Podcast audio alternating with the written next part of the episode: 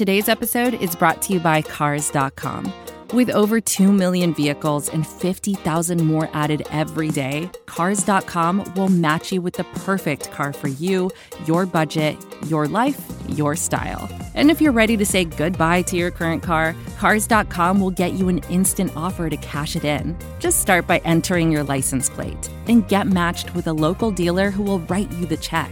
So whether you're looking to buy or sell, just go to Cars.com. It's magical.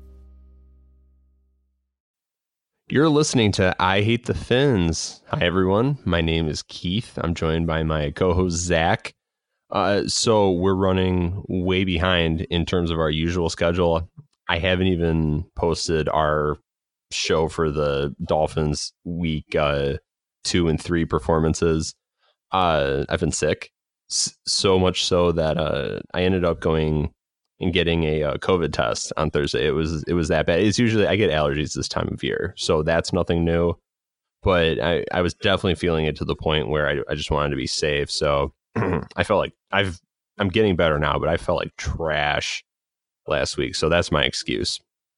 We make excuses on this show better than anyone, as far as I'm concerned. So we're running behind. Sorry about that. But the good news is we're still here to talk about what went down today another Dolphins loss. Uh, Zach, I haven't seen you this pissed off about a Dolphins performance in a while, I think. I'm not, I wasn't necessarily pissed. It's just aggravating again. It's just like those little things. And I mean, mostly the, the aggravation, and the aggravation is ramped up by having Tua sitting in the background. But like Fitz was like terrible today. And, and not just like typical Fitz tragic. Like he he was asked to read one half of the field and was still throwing into like blatant double coverages and stuff like that. Like it was bad. And then they get into the red zone and like Fitz couldn't do anything. Um, to the point where that final drive that they put together, where they p- went down the the field and they got into the red zone, the only reason they scored is because they, you know, went five wide and it was a designed quarterback keeper. When like your quarterback cannot get it done with his arm in the end zone to the point where you're having a 37 year old dude with designed quarterback draws to score touchdowns, like you're in bad shape. So Fitz Fitz was just aggravating today. He just did not do anything. It was painful to watch. Yeah, he pisses me off regularly. I think um I ex- I have low expectations for him though. I mean, I've he's played for almost every team in the N- or in the AFC East. Yeah, you know, and and he's played for several other teams as well. And you know what you're going to get with that dude. I mean, one week he's he's your hero, he's your savior, and the next week he's just going to kick you square in the nuts. Yeah, I mean, but I mean. Then, I, the thing but, is, is like I don't have expectations for him or anything. Like he, he is Fitz, sure. but like it's just a thing where, um, and again, I think we'll continue to have this conversation of the initial concern was like, will the offensive line hold up? The offensive line's been much better than expected this year, um, except for Ted. Ted pissed me off today too. He was terrible as well. Yeah, that's right. I forgot um, about that. Um, but like that's that's going. So like, what is Fitz doing unless Tua doesn't know the playbook yet? That like Tua couldn't do and probably give you a little hope that he could at least do better. Um, yes, Tua cannot create separation for wide receivers. They got to do that themselves. Um, you know, maybe he can throw with a little bit more anticipation and, and help them out that way. Um, and of course, he can't play in the secondary. He's not going to do any help there. But like, as far as the quarterback play goes at this point, what the hell's the difference between what you're getting between Fitz and what you could possibly get from Tua. Um, you know, if if they're just scared to play him because they're worried about him getting injured once they throw him out there, like we've got a bigger problem in the grand scheme of things then. Yeah, looks like Fitz is taking a beating. A lot, a lot of people are pissed off at at uh, Igbinoghene. So you know, he had a rough day, but I mean, he's a kid. Yeah, he's going to have games like that yeah, like Igbo, like Igbo's biggest thing is he gets his eyes caught in the backfield too much. so like at the end of the day, he's blown a few coverages, but like I think he's 20 straight up. Like he may be yeah. he's easily one of the top 5 youngest players in the NFL Um, and like the game plan wasn't for him to play outside corner versus strong number twos and potentially number one wide receivers this year. Like everybody, the conversation we all had leading up to this season is that Igbo's going to play the nickel, um, and you know they'll they'll flip him inside out at some points depending on the situation. But he got tossed into it, so you know he's just not ready to play yet, and that's all there is to it. Uh, hmm. So I think if you're trying to keep everything in in focus right now, uh, the Dolphins, if you want to call it a window of contention, really doesn't open until next year, in my opinion. Anyway, it's 2021. Yeah. We've we've always said that, like yep. ad nauseum.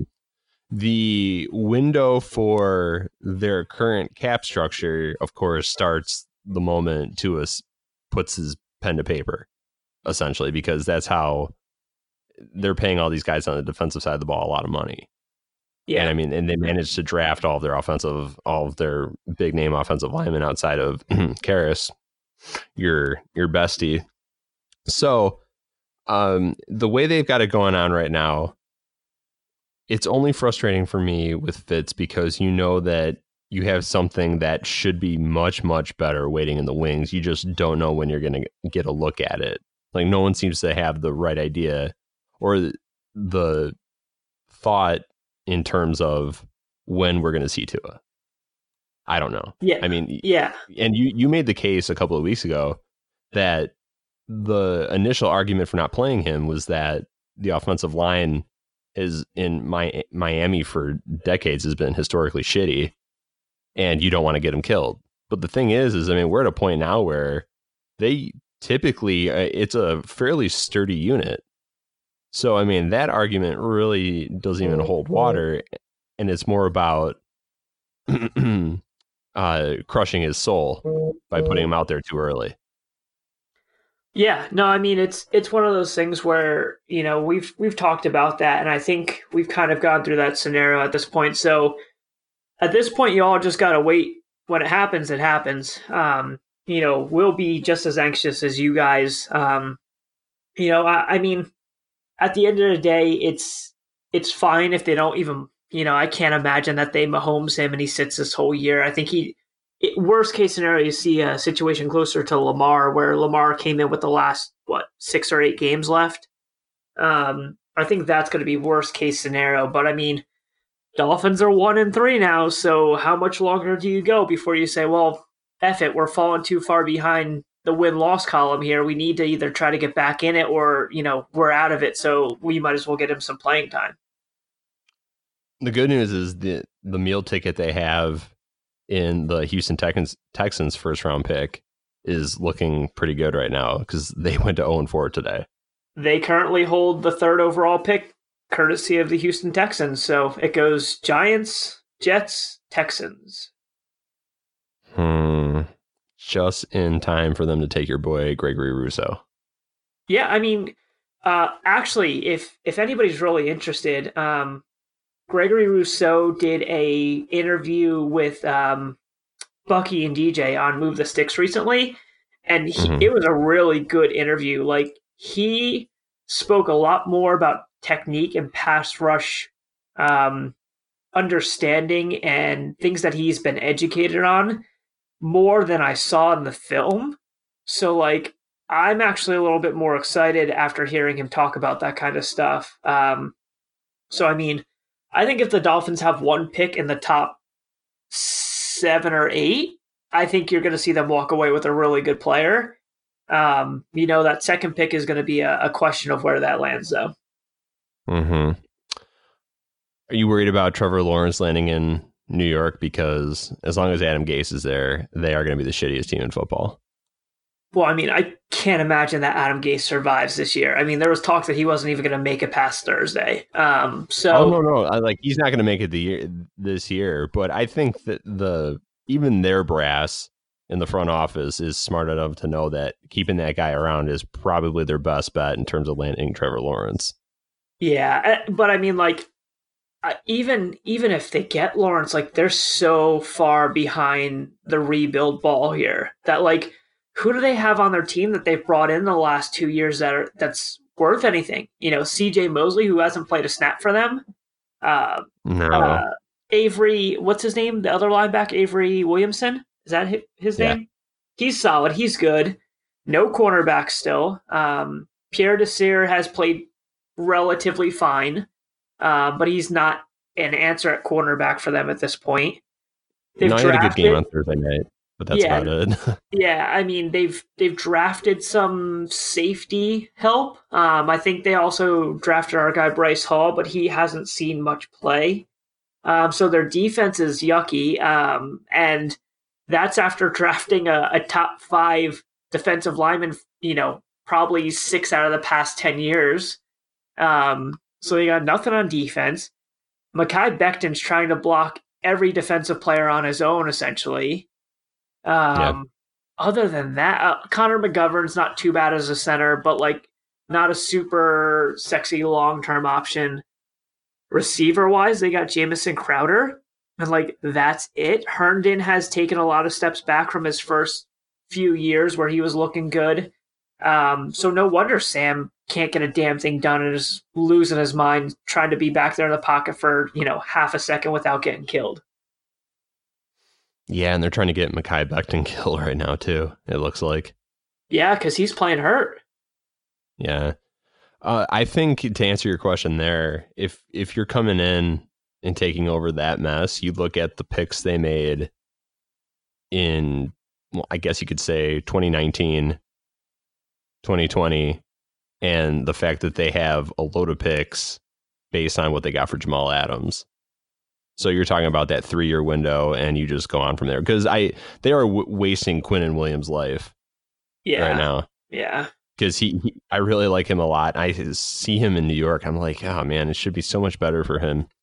Uh, for I think that I mean, you know, if you have finished with the number one pick, you have to take Trevor Lawrence, and then it turns into what are you going to do with Sam Darnold? Do you trade him for a bounty? Yeah. Even though a lot of a lot of teams do have what you'd consider a franchise guy, like would you Mhm. trade him to Chicago or you know for or some team that doesn't have a franchise quarterback and desperately needs one? So um, I, I would love to yeah. see. I would love to see Darnold um, get moved to Seattle, play play a few years behind Russ. Russ decides to retire. Like Russ is having an outstanding career. Like he doesn't need to play till he's nine thousand years old, like Tom Brady and some of those other guys. Um, you know, he retires to go enjoy his family and spend some time with his family. And then Sam Darnold's gotten to work with a, a good quarterback, sit for a little while, you know, kind of recover, and just takes over and rolls with Seattle. I'd, I'd love to see that. I think Sam's talented. I think he's a gamer. I think he's playing for a, com- a clueless dickhead right now, who's going to get everyone killed and doesn't care. I mean, he's he's playing for the NFL's premier sociopath, as far as I'm convinced. Outside of Bill Belichick, Yeah, I think that I, I think like there's just a lot wrong. I've never seen a guy who is so, and this is Adam Gase. I've never seen a, a guy who is so good at alienating his running backs like Adam Gase. Like he pisses off everyone, and he's again. We were talking about how he's wasting Quinnen Williams' uh, time. He's also wasting Le'Veon Bell. Le'Veon Bell is still like in premier shape. Mhm. You know, I mean, like for even for a running back, you would say like, yeah, probably passes his peak years because I mean that's such a small window for the the running back position, but it, it shouldn't be that bad considering what, what he's put up. Yeah, I mean, in the grand scheme of things, if they end up with um, Trevor Lawrence, like at the end of the day, who cares? Like the Dolphins have their guy. Like it's time to roll. Um, you know, you can have that conversation four or five years down the line of who's in better shape. Um, but as of right now, it doesn't matter if the Jets get Trevor Lawrence, in my opinion, at least. I think a lot of Jets fans are worried that he's going to pull an Eli. I mean, why not? I mean, uh, essentially, the same thing happened to the Dolphins if, you know, Matt Moore doesn't come in. Because I remember when the Dolphins were losing games left and right and they were going to fall, you know, ass backwards into to Andrew Luck. Andrew Luck. Yeah, you know, Oliver Luck came out and said, like, well, if the Dolphins have the first pick, you know, Andrew's not going to go there, which, like, screw Oliver Luck in the first place um, for a whole Yeah, I say, different set of a- reasons. That guy's like a total dickhead. Yeah, but so I mean, it could happen. Uh, we had that conversation about Burrow with the Bengal, Bengals this year. I think uh, it's it's a conversation that's fun to have, but at the end of the day, I think dudes are going to go where they go for the most part. Yeah, I, I'm curious to see it. Like, I think they've made some decent picks as of late. They they definitely topped out in terms of return for Jamal Adams. They got way more for him than I thought they would. So, I mean, it only takes one team to make it happen for you. Yeah, I Mekhi Becton, I think was was an excellent pick. They can kind of build the rest of a, an offensive line. Obviously, you mentioned the fact like Pierre Desir, uh, great night against the Broncos, but I mean, when you're talking about you need other guys in there, and they've been taking all of our our draft dudes like Ashtyn Davis. Yeah, you know, they, if we made a top ten of our favorite draft guys, I think both of us would have had Ashtyn Davis and Bryce Hall, and mm-hmm. they took both of them. Yep. So the nerve. All right. Uh, you want to talk about? Uh, I'm just getting things out of the way here. I'm also trying to push through a little bit because uh, the new Schitt's Creek episodes dropped on uh, Netflix. My wife's gonna beat me to death if I, if this show runs long. Oh, so. you know, you know who had a really good game today that I forgot to mention? Uh, Agba. Ogbah had a really good game today. He he did a really nice job setting the edge versus the run, um, and then he had uh, it looks like he's only getting credited for one sack, but I thought he had a sack and a half where he split with um, Sieler as well. And Sieler's had two good weeks as well. Yeah. He's just um it's weird. It's like almost like an ugly good. Mm-hmm. Whenever I watch that dude play, I have become a big fan of his. Um, you want to talk about college football for a little bit? Yeah, th- there were some crazy games this week. Um, I feel like every week in college football is going to be crazy, though. Um, but I mean, uh, you can definitely talk about Florida. Like Florida's playing outrageously good right now. I make the case that Kyle Trask might be the Heisman favorite. Oh, so he's, God uh, bless us. Right? I mean, what a world. But he um he looks good. Uh, and also easy to look good because you think about all the the skill position guys they've they've brought in over the past few years, and now you're seeing uh, sort of uh, an, I, I guess you'd say like an achievement in terms of where they're at with it. Like Kyle Pitts is just absolutely killing everyone right now. Pitts, Pitts, and Toney. I mean, Toney's yeah. always been that guy that was like the next um, in the line. They always have that Percy Harvin kind of guy, right? and he's definitely the next in line. I think he had uh he had two carries I think in this game. Usually they try to get him one or two um like traditional running back type of carries. Uh, at least so far this season. Well, it's working with Dan Mullen. I know that. Yeah, I yeah, no doubt since he's been there, and it's funny because a lot of people treated him like he was the the number three option because that was also when were uh, fans were interested in Chip Kelly and we mm-hmm. laughed about that a lot. Yeah, Chip Kelly, and then uh, Scott Frost was the other name, and I mean Scott Frost was always going to go to Nebraska. Yeah, yeah. So of those three, I mean Dan Mullen, I mean he worked. I mean the last time the Gators won a national championship, you know he was he was in the fold there. So, um, the, the other game was um Texas is officially not back. We can check off another year. No, they're not. Them not being yeah, back. Not back. Um, and and the crazy thing is like Ehlinger played well. Um, completion percentage was not super great, but like when he needed to make plays, like the dude made plays, and that's pretty much what he does. Um, but yeah, I mean TCU definitely got him, which I'm not surprised about.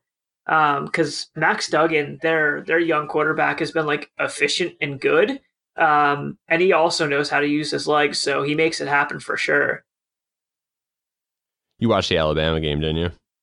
Yeah, I mean, there's there's too many guys that are potential Dolphins not to watch that game. Um, but I mean, they they took it to Texas A&M. Like the fact that Texas A&M scored 24 points in the back end of the game doesn't even really explain to you how much they got their their behinds beat. No, and like we were sitting here last week talking about how we, for the life of us, couldn't understand why Najee Harris didn't go pro mm-hmm. last year. I, I, mean, I thought he was absolutely ready, but maybe the joke's on us because he looks like an absolute brick shit house right now running the football. the the weird one for Alabama so far this season has been uh, our guy DeVonta Smith. Like he he has receptions, but like hasn't had a lot going on besides that nice back of the end zone touchdown this week. Um, but that's because Jaylen Waddle is working like uh, he had what 130 something in the first game versus Missouri, and then he has 142 and a touchdown um, this past week. Um, but he's been unbelievable. And then uh, the the new young kid that's like the next in line is um, John Metchie, I think his name is number eight. Mm. Yeah, uh, but he had a crazy game versus A and M. So that's a lofty number to wear if you're playing at Bama too, because that's Julio's number. Yeah. So, yep.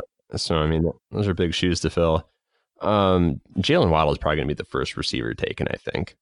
I, I think know. that the the whole, I I think the um, the Tyreek Hill, uh, skill comparison I think is going to have some teams salivating like Pavlov's dogs.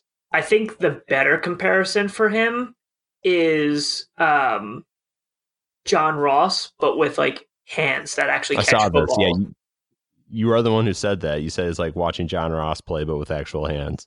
Because like John John Ross at um, Washington, like he'd get you over the top, but he'd get you with those same double moves that like that. That's what um, Waddle got them with this week was he did that that in route and then snapped it off as like an inside sluggo route and just demolished both the safety and the corner at the same time.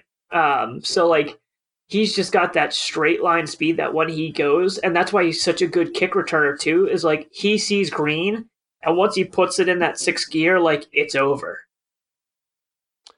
I'm trying to remember the exact play. It was um Washington when they made the football playoff and they played Bama. It was in the Peach Bowl, I think. Yeah. And Washington's first touchdown, I think Ross did something. He had like an outbreaking route in the end zone. Yep. Um, I'm trying to remember, but I mean, to your point, I mean, he's not just a, a nine route guy. Yeah. I mean, the, the hands the hands have been lacking, but I mean, there is a skill in there where he's able to manipulate guys within his initial stem. Yeah. So, and, and I mean, like he's shown you some of the same stuff. Like, great example is when the Dolphins were killed by uh, Diggs with those deep crossing patterns. Waddle does that stuff really well too. Um, but the the thing is, is he also has the ability that like you can run screens. There was a, a play. Um, who ran it? I forget who ran it yesterday. But so um, one of the teams. Let me scroll back through. It's a team that runs screens all the time. Why am I not remembering who this is? I don't know. It was a team that that did um, uh, two wide receivers to the right, flex tight end to the right, and then empty backside. And so they went and they faked the screen to the outside receiver, and the tight end just ran a seam route, and they just dropped it in there perfectly because they were getting caught on screens and giving up, you know, five, eight, 15 yards on screens all day long. That when they finally went to the tight end, it was it was a walk in touchdown. And like all I could think about was like if the Dolphins have a Jaylen Waddle, um, Rondale Moore, anybody that has screen and yards after catch ability, like Gesicki is going to catch so many seam balls because people are going to be so scared of giving up those like eight yard screen, 11 yard screen, 15 yard screen, like, and just getting beat by that shit all the time. Anything else about uh, what went down yesterday? It was an interesting day for college football for sure. Um, Georgia Auburn wasn't as close as I thought, um, especially since Georgia like is on their third string guy that started at Georgia as a walk on, went to a, a JUCO school, came back with a scholarship. Like crazy, crazy story for um, uh, Stetson Benson, Bennett, Stetson Benson, very Georgia, uh, Harvard of the South kind of name. Um, oh yeah. Oklahoma lost um, so that's that's a thing. They lost in back to back weeks, probably for the first time in God knows how long. Um, Spencer Rattler's good, but like he he just doesn't have the mental aspect of the game down yet. Um, and it's going to be interesting to watch Lincoln Riley if he can coach that out of him after dealing with guys that were very mature and coming into his program where he didn't have to do a lot of that work. Right. And then So who, if- you had to make a pick, who do you think? Who are some of your Heisman front runners right now? Um, well, I mean, it's Trask has to be one of them just because of the amount of points that they're putting up, just statistically wise. Um, when they yeah, get into their what that offense is doing. when they get into their tougher SEC competition, we'll see how that goes. Um, and then um, I would have said, you know, who else lost that was surprising? Mississippi State lost this week. Um, Yeah, I don't even remember who they were playing, but um, you know, if if um, oh my god, now I'm never going to be re- remember his name from Stanford that transferred to Mississippi State that had huge week K- one. KJ Costello. Yeah, Costello. Um, he's another guy that you know potentially could have been on it, but I don't know after this week. Um, and then another good dude that's had a really good start to his season, who could be a really sneaky um, 2021 draft kind of guy too, is um, I never say his last name right. Shane Buechele. That was uh, that played for Texas, but now plays for SMU. He is lighting it up at SMU. He's already got like 1,300 gotta- yards.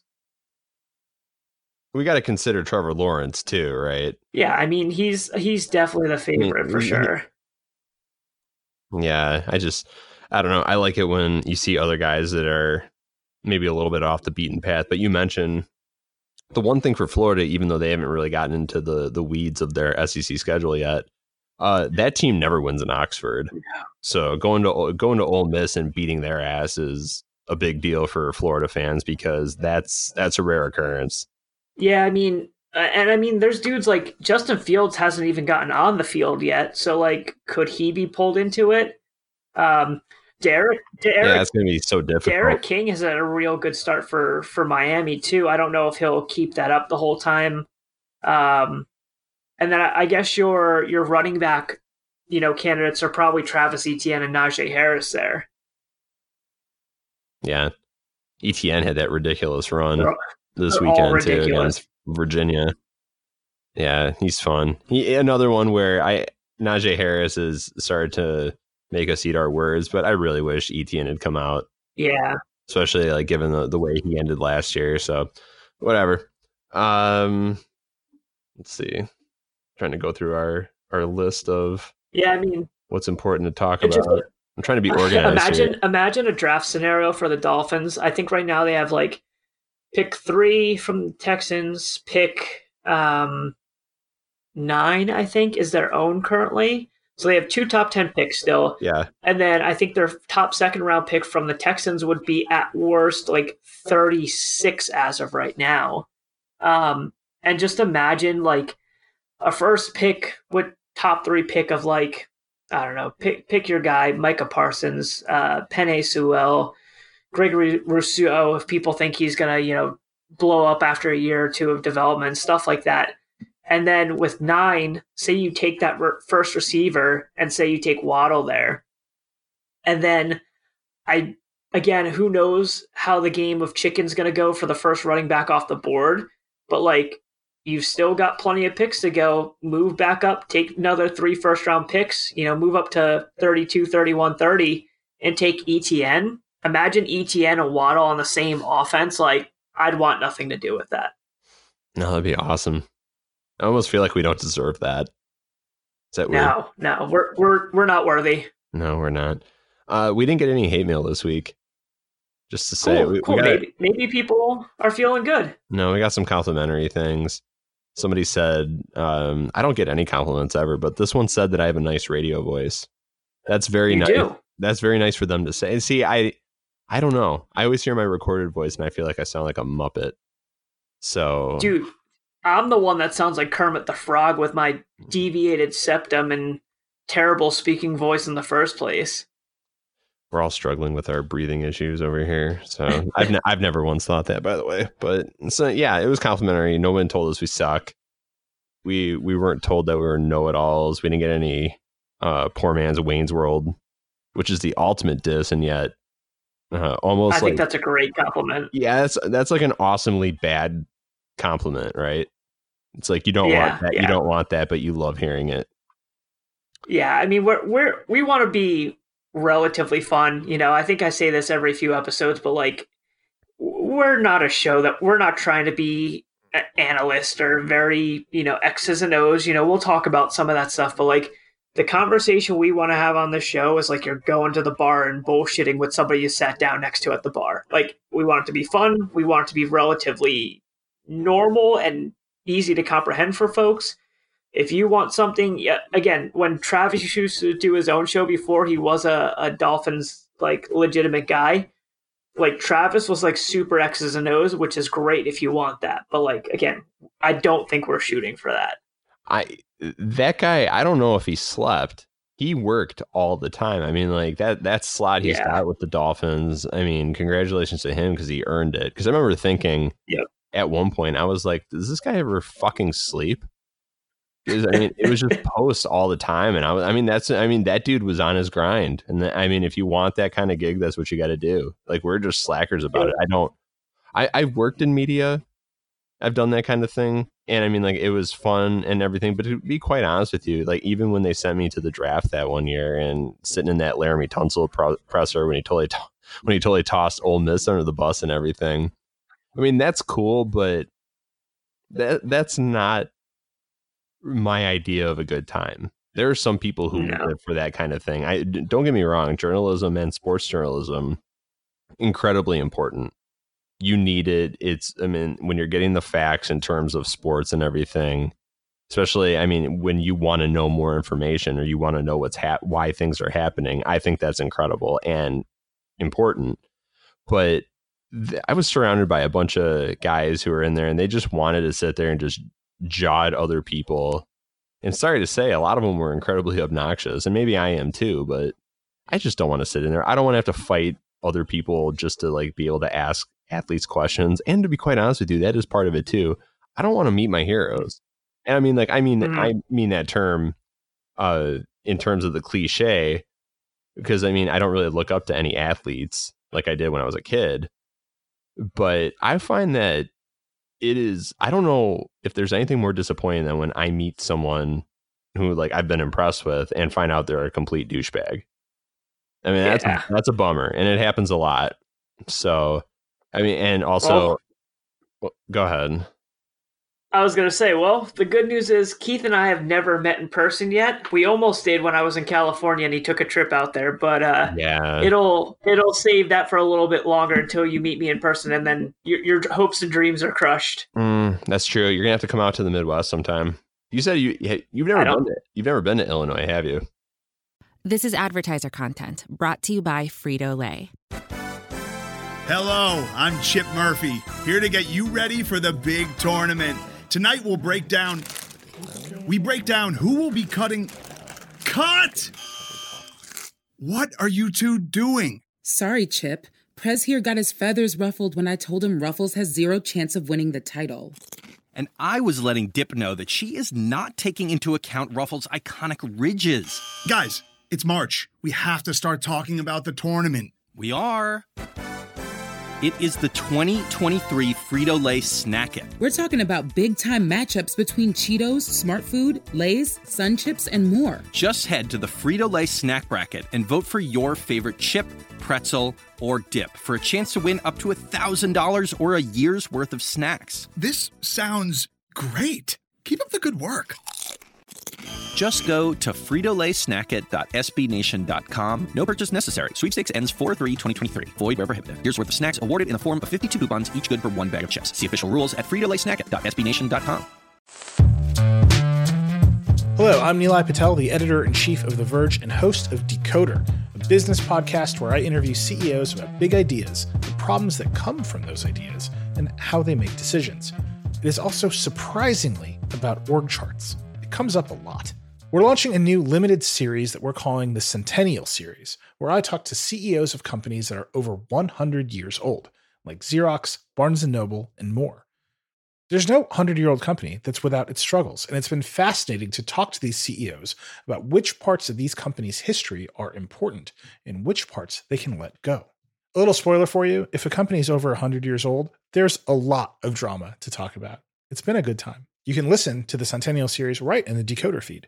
New episodes of Decoder are out on Tuesday, and the Centennial series is out on Thursdays. Check it out. We think you're really going to like it. You can get it wherever you get your podcasts. No, I, I when I drove back from California, I boogied through the Midwest and never looked back. I passed through Kansas, Missouri, and just kept on going until I got back to the better coast. Yeah, you should have stopped here. That'd have been cool. The better coast, stop it. The Midwest is great. I don't want, I don't want to hear that. Sure, It- sure. honestly, like I mean, there's it's it's true. There's a I mean, people think Midwesterners are strange, but it's funny because we think people on the coast are strange. Like when I went out to California, it was just like being in like a different universe. And I mean, like everyone out there thinks it's normal. And just if you're like a, a Midwestern kid like myself who's lived in Illinois his whole life, I mean, that's just, I mean, it seems highly odd to me, but I'm sure I seemed odd Yeah, to everyone else and looked odd too. yeah, Um, Southern California was weird coming from the East Coast too. Very, very different. But I mean, you know, the the fancy thing that you guys got in Chicago is a big metal bean that I don't understand what it has to do with anything, but you got one. I mean, yeah, we have buildings, and then they made Sol- they made they made Soldier Field look like a an alien toilet bowl when they renovated Uh. that place. That's for sure. I mean, I mean, I don't know. I'm not a city person though, and I even though like it says I'm from Chicago, it's Chicago land, and Chicago land's a very it, it's a vast term because I Yeah, live I live technically in the sticks, but I'm still considered Mhm. part of the Chicagoland area. I'm about 45 minutes outside of Chi- actual like Chicago proper. So, and I hate the city. Like, I do not want to Yeah. go down there. I am not a city person. I don't want to go down there and ride the you know public trans. Like, there are people who live for that kind of lifestyle where it's like they don't even have a car.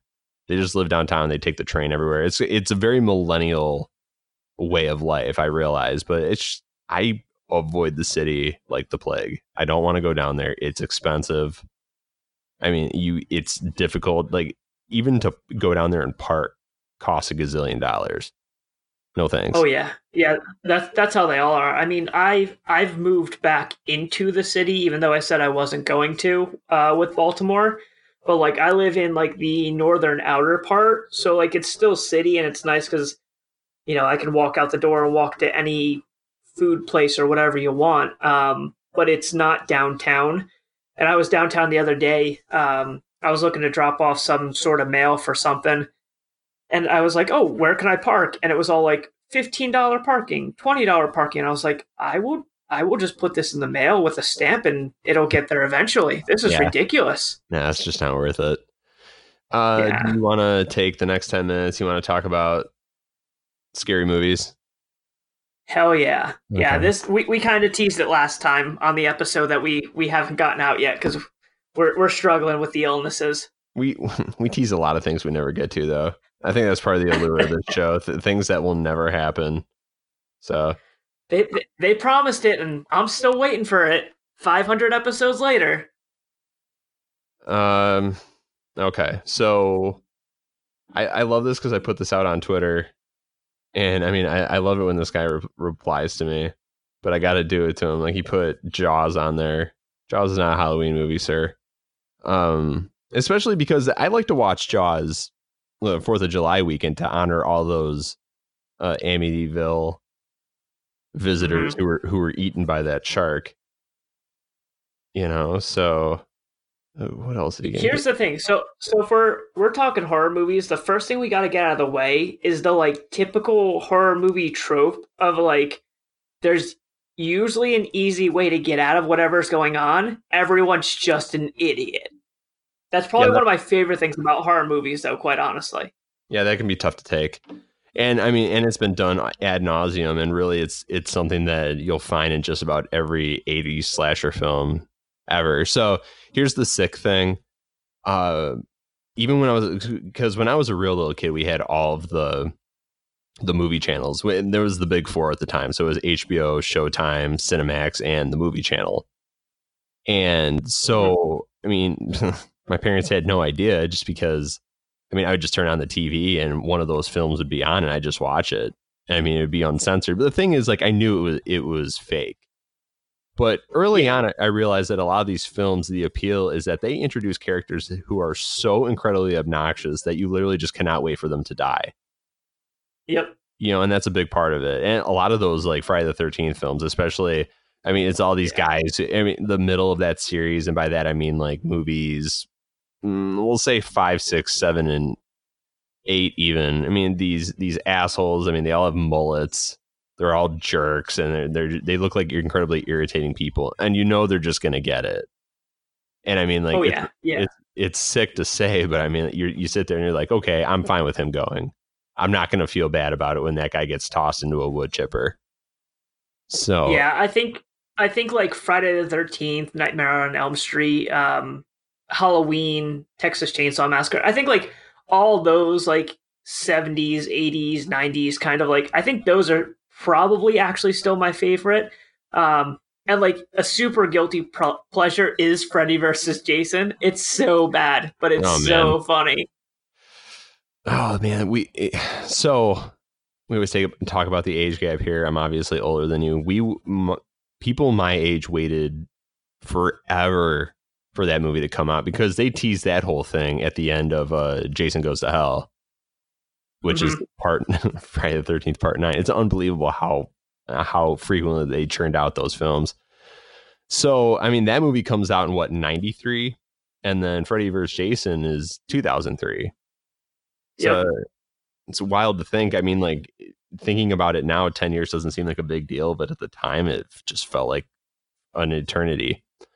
Um, I asked my friend this question earlier over some of his favorite horror movies because he's really he's super into it to the point where I mean he's almost obsessed with a lot of those films. He had some some movies on there that he and I are gonna have to talk about because he had like Friday the Thirteenth Part Eight, like Jason Goes to Manhattan. That is easily the shittiest movie in the entire series. My guy, what are you doing?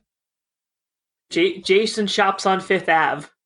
That is the thing. I would would have liked that movie had that been in it, but I mean the the whole story with that film is they ran out of money, I think, or they ran low on it. So he's only in Manhattan for is it even a half hour? Because all I mean the, the those movies are all are all um historically right around 90 minutes. And I want to say that he's only in Manhattan for I mean the, all the shots there and I think a lot of the shots that they supposedly got of Manhattan that weren't Times Square, I think they got those like in Vancouver or something. So if I recall right, I might be making that up, but I don't think I am. Um, so Hmm. that movie, that movie is so bad. So I didn't get to reply to him back yet, but I just want to be like, hey, we need to talk because why is this on here? So I mean, you mentioned Yeah. like I mean, it, you can't really call any of these movies the OG because I mean they they've been making Dracula and Frankenstein movies since the earliest earliest period of cinema, technically. So, but in terms of what you think of as like a really scary movie, I mean, it it's tough to explain it to. I don't want to say. I always sound like a an older person saying that, but I think kids today have been desensitized to a lot of the films that have come out that there isn't really the kind of shock value that you got with films like The Exorcist or you mentioned Texas Chainsaw Massacre. Like those movies hit serious nerves when they when they came out in 73 and 74 respectively. You Yeah, know, I mean, yeah. like even though Jaws isn't a Halloween movie, it's the same thing. I mean, like nobody had people were afraid of the idea of being eaten by a shark, but to see it played out dramatically like that and reveal something that is the worst nightmare of a decent amount of people in society. Yeah, Mm-hmm. I mean that's scary stuff. I mean, like just having a chainsaw used on you sounds absolutely awful. So, I mean, and the funny thing about that movie is that there's not even really that much gore in it. Like they don't really show a lot. But like the thing is, is like now there's that new wave of movies like Us and Get Out, which admittedly I have not seen yet. Um, I'm also not a big movie theater person. Um, I, I like to watch movies where I don't have to pay nine thousand dollars for to see a movie, get something to drink, and a small snack. Um, Of course. but that whole new wave of like Us and Get Out and stuff like that is like a whole new level of like psychological horror. Um, which I think is really interesting. I haven't seen Us. I have seen Get Out. Mhm. I mean, I thought Get Out was really good. I didn't think it was as good as it was hyped to be because that movie had a serious hype train behind it. I Mhm. think it it's really good, but it's not something that I see and think like I need to watch it again. But I enjoyed it. So yeah, I- um, but, but I mean, like, and then there's that other like, so like I, I feel like horror movies fall into a whole bunch of different buckets, but then there's that whole like uh Alfred Hitchcock movies where like yeah, the birds and psycho and um the man who knew too much and stuff like that where it's like they're not really scary but like as you go through them you're like this is fucked up like and like this isn't too far out of the realm of possibility. Birds is probably the the most out there one that he has um out of the the original kind of ones but like psycho and like the man who knew too much like is, this is plausible. So like at that time because i mean when did when did um I want to say the man who knew came knew too much came out in the mid 50s somewhere and then wasn't Psycho really early 60s? I think Psycho's 1960. Yeah. Yeah, but like at that time frame like that like those are super plausible. Like those are like actual really scary things. So like again, I think things fall into different buckets based on generations. So like you have those like really plausible situations that Hitchcock kind of threw out there that were scary in like the 50s and 60s and then like the 70s, 80s and like into the 90s was very much the uh the uh monster Freddy Krueger kind of movies um that like next tweak of like okay, they're not Frankenstein but like they're still relatively plausible. Um and now we're again we're moving into that like realm of super plausible again, but like a whole nother twist based on you know race and other social things that are going on in our world at this point too. So it's it's interesting to see how horror movies movies have kind of developed, um, but they always try to keep that sense of like this is somewhat plausible. Yeah, I think the straight up slasher movies are dumb. I mean, I enjoy watching them just for like the almost comedic value of it. I think if you're talking about in terms of horror movies that scare you, that you know can um, trouble you emotionally. I mean, it just depends. I mean, The Exorcist, I think, is up there for a lot of people. I'd say for me, the movie that scared the shit out of me the most, and it's not even close, would be the original Halloween. And but I think like you have to be a certain age, and I don't know if that movie translates the uh to viewers the way that it did. Like, because I saw that when I was twelve, and I mean, like, I mean, he's still technically human. I know, like, they they tease out the thought that in future films that he might not be. But the thing is, is I mean, you watch that movie and it doesn't. Again, you like you said, it doesn't seem outside the realm of possibility. Whereas a lot of these other films, um, you know, Friday the Thirteenth, especially as the series go on, I mean, it's just ridiculous. It's just you know, it's a lot of gore and killing for the sake of that because it gives people, it gives its audience audience what they want. And um, I think another movie that's underrated in that, I mean, it's it's well recognized, but I don't think people give it enough props in terms of how it approaches the whole psychological aspect of scaring an audience. Would be the first Nightmare on Elm Street Mm-hmm. because there's a lot of stuff there, like when you know when he's walking down that alley and his arms are stretching out on each side and it gets to the point where he's he's able to touch the garage on each side of that alley and it's like a distance Yeah. of like 30 feet and his his claw is scratched i mean just things like that again i'm sure that seemed a hell of a lot scarier in 1984 than it does in 2020 if you watch it so and a lot of that stuff just hasn't aged well but i know being a kid and seeing that like there was a definite like what the hell is this aspect Yeah. to that Oh yeah, but yeah. it was fun what about so like we talked about jaws kind of being like not really um it's a horror movie but like not in the sense like we're in halloween mode you know a lot of the other movies come to mind first but like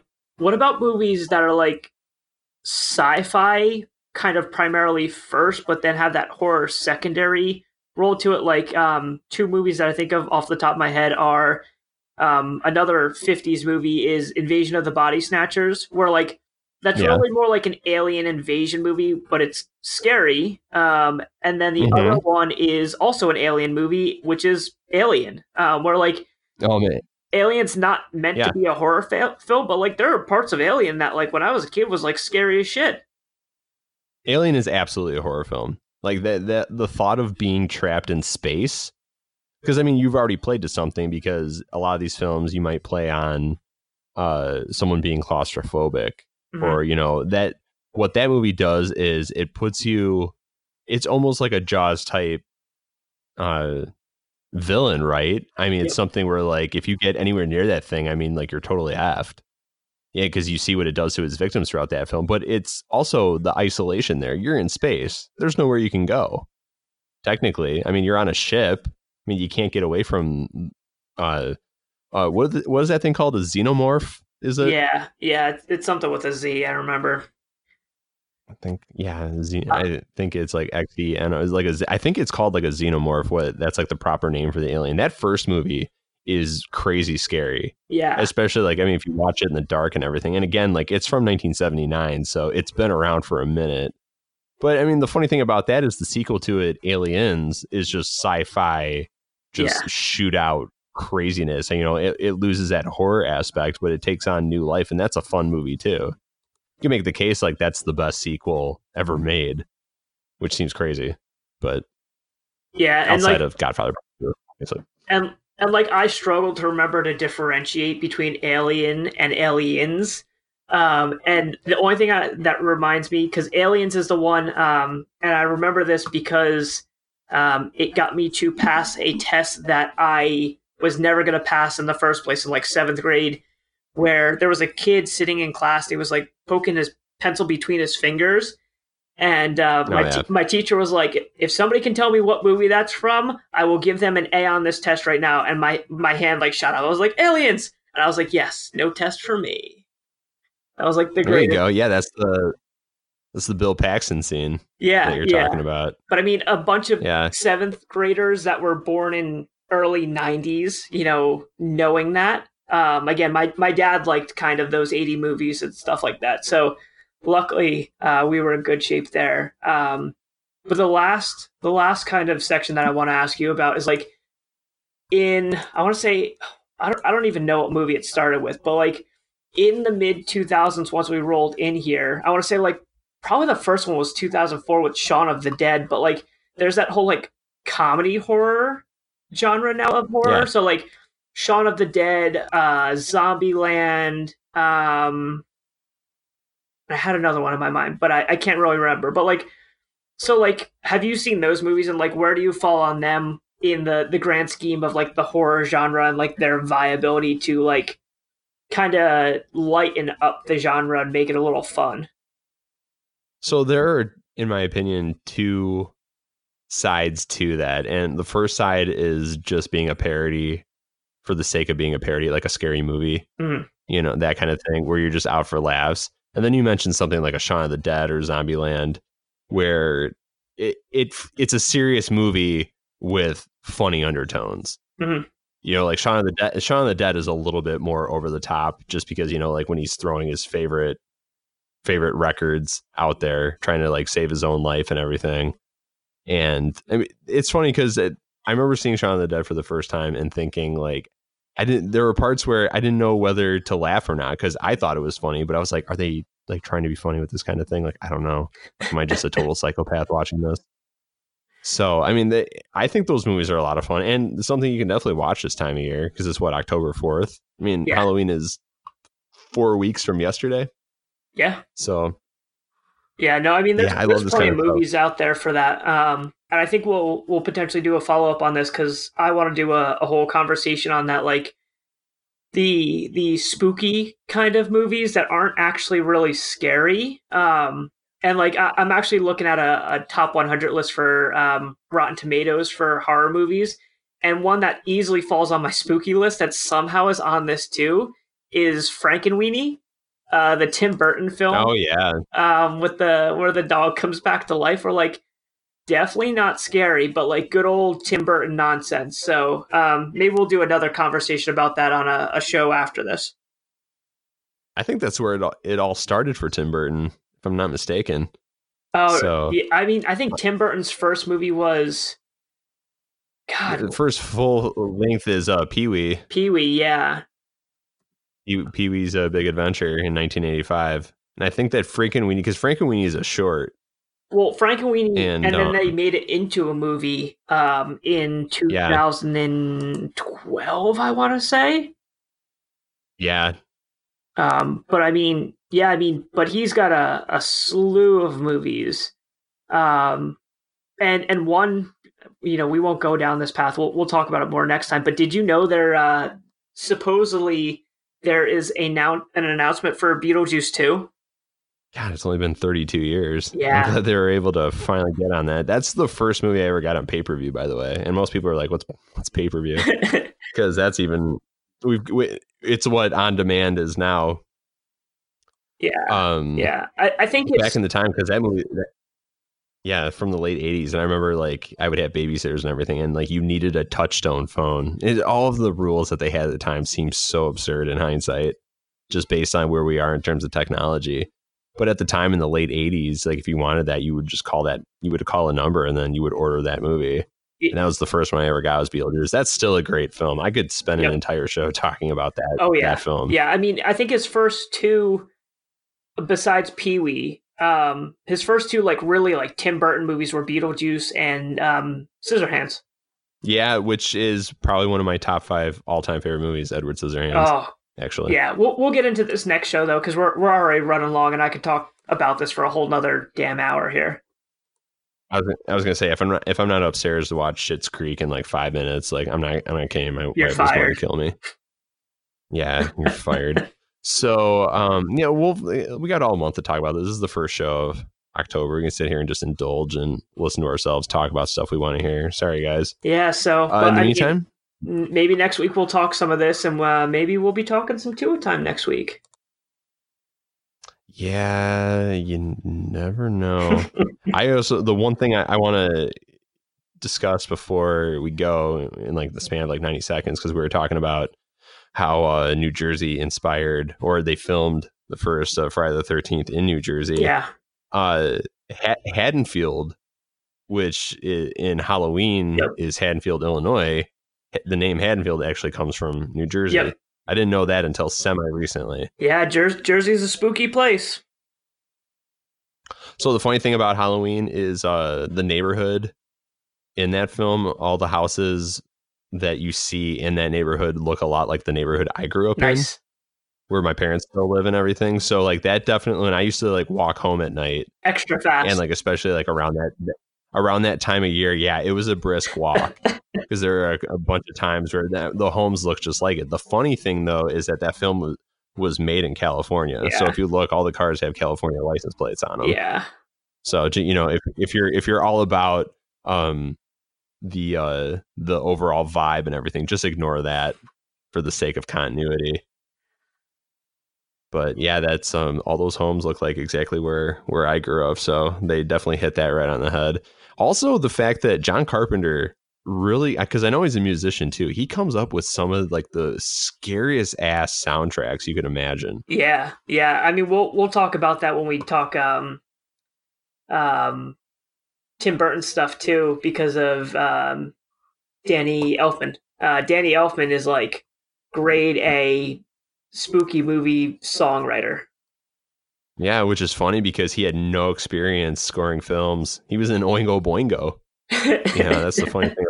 Funny thing about that, a lot of people don't realize that. I mean, he's he's you know writing writing songs for the soundtrack for Weird Science, and then four years later, he's doing the, the Batman score, which is still to this day freaking epic. yeah. Oh and, yeah. you know, and a lot of a lot of those sounds are you know permanently ingrained in my my brain from having seen that movie so many times as a kid. All that's to say, we'll get to that. We got plenty of time to talk about that stuff. Uh, in the meantime, my name is Keith. Uh, for Zach, thank you for joining us and listening to us talk about all of this. We love this month, so we'll use it to indulge in our own interests and partially yours too, maybe. Uh, we'll talk to you soon. Thanks for tuning in. Take care.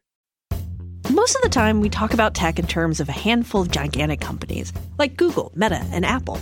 But some of the most interesting stuff we find online is the product of a single person. when you're working on your own, I think there's this beauty of being able to come up with an idea and then implement it then in that moment. You don't have to have permission from someone else. There's no red tape. In the Vergecast series Solo Acts, we'll get to know these people, the tech they use to get stuff done, and the obstacles they face trying to compete with the giants. Some people that I talk to and my friends are like, you know, your competitors are Zuckerberg and Musk. Like, aren't you kind of like afraid of that? Every Monday, our friend Ashley Esqueda will be curating and hosting these interviews and sharing with us what she's learned. I can't believe the McRib locator was originally a tornado locator. Right. Pretty wild. Listen to our Solo Acts miniseries now in the Vergecast feed, anywhere you find podcasts.